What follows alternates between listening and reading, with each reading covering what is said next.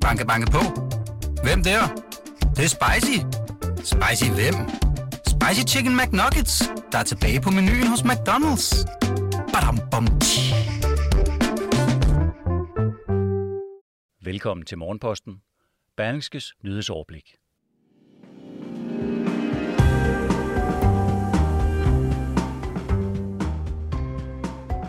Prisen på naturgas er rekordhøj, så vinteren kan blive dyr for mange danskere. Magtbalancen på Christiania ser ud til at være tippet, og så er Google ved at snige sig ind på tv- og streamingmarkedet, og de går efter guldet, mener en analytiker. Det er overskrifterne i den her udgave af Morgenposten, der er redigeret og indtalt af Morten Olsen.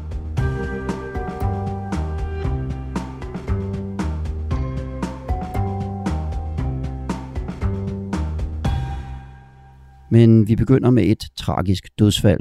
Den tidligere cykelrytter og nuværende tv-kommentator Chris Anker Sørensen er død efter at have været involveret i en trafikulykke i Belgien. Det oplyser TV2, hvor Chris Anker Sørensen i flere år har arbejdet som cykelkommentator og ekspert. Det er med stor sorg, jeg har fået meddelelse om, at vores gode kollega Chris Anker Sørensen er død, siger sportschef på TV2 Frederik Lausen i en pressemeddelelse. Chris Anker Sørensen var i Belgien til VM i cykling, hvor han var ude at cykle og blev påkørt af en bil, og han døde senere af sine kvæstelser. Chris Anker Sørensen var professionel cykelrytter fra 2005 til 2018, hvor han nåede at deltage i 12 Grand Tours og vinde et DM i landevejsløb. Han blev 37 år gammel.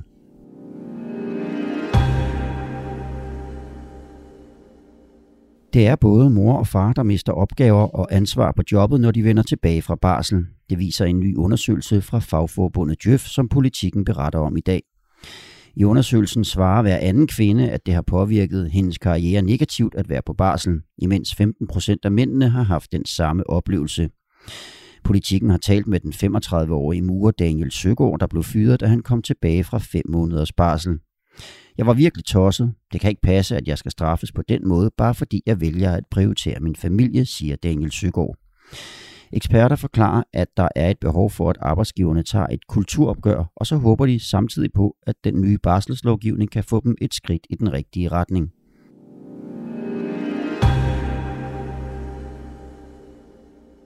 Det er ikke til at se det, hvis man ikke lige ved det, men når du tænder for dit fjernsyn eller en streamingtjeneste, så har tech-giganter som Google, Apple og Amazon en finger med i spillet. De har både apps på dine smart-tv og software i din fladskærm, og de er parate til at sætte sig på tv- og streamingmarkedet. Det mener Claus Bylov Christensen, som er selvstændig medierådgiver hos Tomorrow's Next Media Consultancy. De ligger alle der som dødstjerner og kan opsluge og opsuge det hele, hvis de vil. Og det tror jeg, at de vil, siger Claus Bylov Christensen. Og det er især Google, som han ser som en trojansk hest på mediemarkedet. Naturgas bliver handlet til rekordhøje priser.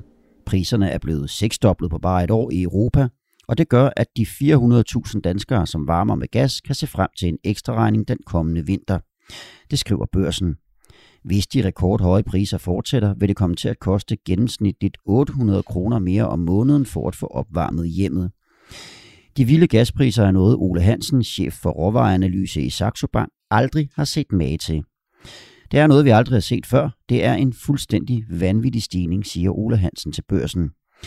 Prisstigningerne skyldes blandt andet, at vi havde en kold vinter sidste år, og at folk har fyret mere under coronakrisen.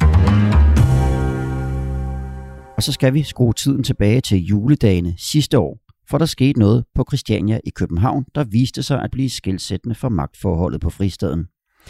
Christianitterne ville lukke Pusher Street hen over julen, ligesom meget andet var lukket ned på grund af corona. Men hashandlerne sagde nej og slog lurerne op anden juledag, fordi handlen så ud til at blive god i juledagene. Og som en hashandler siger til Berlingske, skulle man bekymre sig om, at en gammel idiot pludselig står og siger, at man ikke må tjene sine penge på den dag? Pff, glem det. Og den begivenhed viste sig ifølge Københavns politi at ændre magtforholdet på Christiania. Vi mener, der skete et skred i forhold til, hvem der bestemmer på Christiania, når det handler om de store beslutninger, siger politiinspektør Tommy Laversen.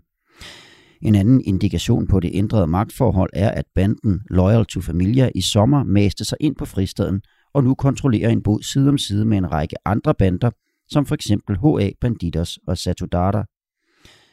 Du kan læse en længere artikel på berlingske.dk og i dagens avis. Juicekæden John the Juice skal have gang i kaffemaskinerne og skrue ned for friskfyrattituden.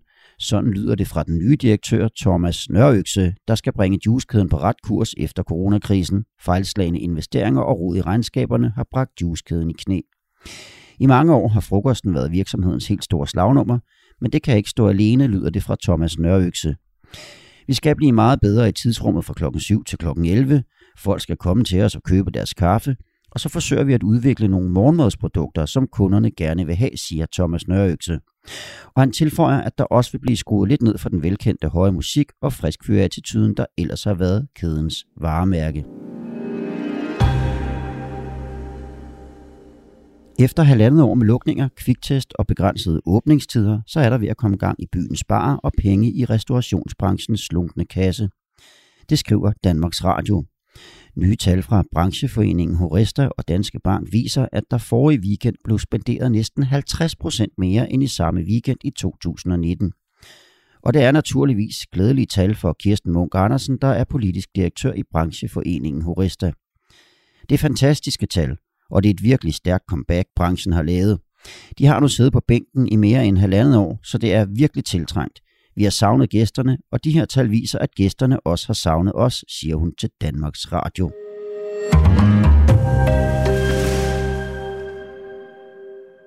Halmaratonen Copenhagen Half løber i stablen i dag, efter at have holdt coronapause sidste år.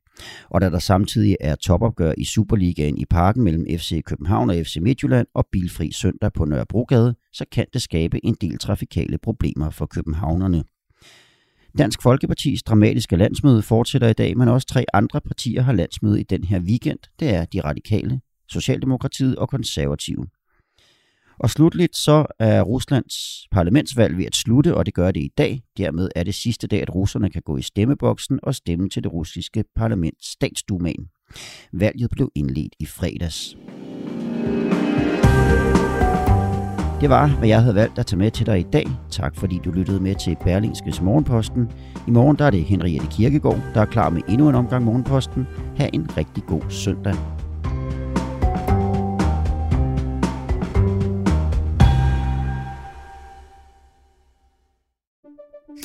Banke, banke på. Hvem der? Det, det er spicy. Spicy hvem? Spicy Chicken McNuggets, der er tilbage på menuen hos McDonald's. Badum, bom, tji.